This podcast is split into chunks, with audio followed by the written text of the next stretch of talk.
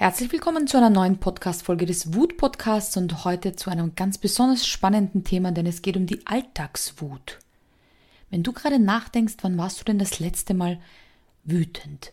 Es muss nicht mal eine rasende Wut sein, aber so die kleinen Wutmomente im Alltag.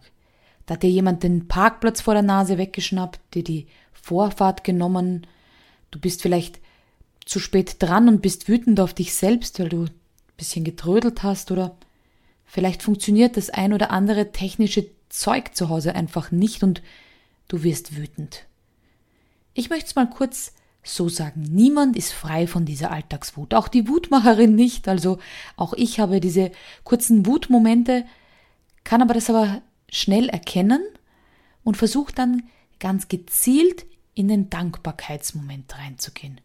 Nehmen wir zum Beispiel das Paradebeispiel Du fährst auf der Autobahn vor dir plötzlich die roten Bremslichter und du stehst im Stau.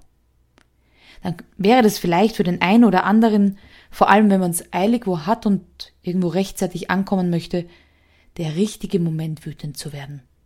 Zu schimpfen und im Auto so richtig durchzudrehen. Und dann gehe ich aber ganz gezielt in die Dankbarkeit. Und wie mache ich das? Ich bin dankbar, dass ich nicht der Grund für diesen Stau bin dass ich nicht einen Unfall hatte und auf Rettungskräfte warte, dass ich keine Panne hatte und sich deshalb ein Stau bildet, sondern dass ich nur ein bisschen im Stau Zeit für mich gewinne. Und dann hole ich mir ein Hörbuch raus, schalte mir meine Lieblingsmusik vielleicht ein oder vielleicht rufe ich auch jemanden an, mit dem ich schon länger nicht gesprochen habe. Ich versuche den Moment sofort zu drehen, ohne mich in diese Wut, in diese Wut hineinzusteigern. Kennt ihr das, dass ihr dann vielleicht jemanden anruft und sagst, boah, jetzt stehe ich im Stau schon so viele Stunden und irgendwie, äh, jetzt komme ich zu spät und dann passiert das und dann passiert das. Also man suhlt sich so ein bisschen in dieser Wut gerade.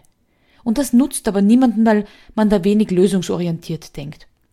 Und ja, prinzipiell ist Wut so ein kurz aufkeimende Emotion, die eigentlich auch wieder rasch verschwinden kann, sofern jetzt keine Werte oder Grenze überschritten sind. Diese Alltagswut sind immer nur kurze Flammenmomente, sag ich immer.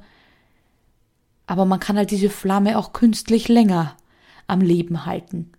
Wer bist du? Bist du jemand, der diese Flammenmomente gerne länger am Leben erhält und dann jedem, wenn er wo ankommt, auch noch von diesem Stau erzählt und auch noch erzählt, warum er zu spät ist und warum das passiert ist und dann noch diese Energie weiterträgt? Oder kennst du solche Leute? Kennst du Menschen, die zu spät kommen und statt sorry zu spät dann auch noch die ganze Geschichte erzählen müssen, so dass auch du noch in die Energie von diesem Stauwut reingerätst? Also nehmen wir noch ein Beispiel aus dem Alltag. Was könnte euch noch wütend machen? Ich nehme ein Paradebeispiel, weil ich gerade jetzt ein Wutbuch für Frauen schreibe. Und eines dieser Momente sind diese Sockenknödel. Kennt ihr das? Wenn euer Mann, euer Partner die Socken auszieht, dann glaube ich, ist das irgendwie so ein ungeschriebenes Gesetz, dass Männer das nicht so tun können, dass die Socken ganz normal ausgezogen sind, sondern sie bilden so kleine Häufchen, so Knödel, so Bällchen. Und die darf man dann als Frau, meistens Zuständige für die Wäsche, dann entwirren. Vielleicht kennt ihr das nicht, dann seid dankbar und nutzt gleich diese Podcast-Folge, dankbar zu sein, Single zu sein oder dankbar zu sein, einen Partner an der Seite zu haben, der das nicht macht.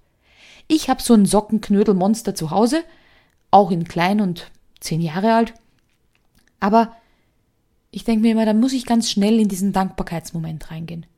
Ja, wir haben diese Sockenknödel und die ärgern mich, aber es sind so viele Dinge, die im Alltag wunderbar funktionieren.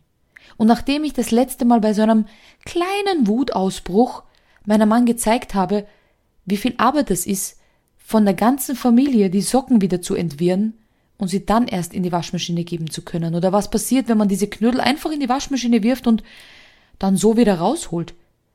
Hat er auch meine Wut verstanden. Hat verstanden, warum das eine Grenze ist, die ohne Bedacht immer wieder übertreten wurde. Und so konnten wir da dann herzlich drüber lachen und ab jetzt darf ich ihm diese Sockenknödel an den Kopf werfen, wenn ich wieder eins finde. Also ihr seht schon, gehen wir dann schnell in die Dankbarkeit. Und deshalb nutzt du jetzt dieses Ende dieser Podcast-Folge und überleg dir, was hat dich heute wütend gemacht? Und wo kannst du dankbar sein? Gab es vielleicht eine Situation in einem Supermarkt, wo du sagst, boah, da, da kam die Wut hoch. Dann sei doch dankbar, dass wir Supermärkte haben, dass wir uns Essen leisten können.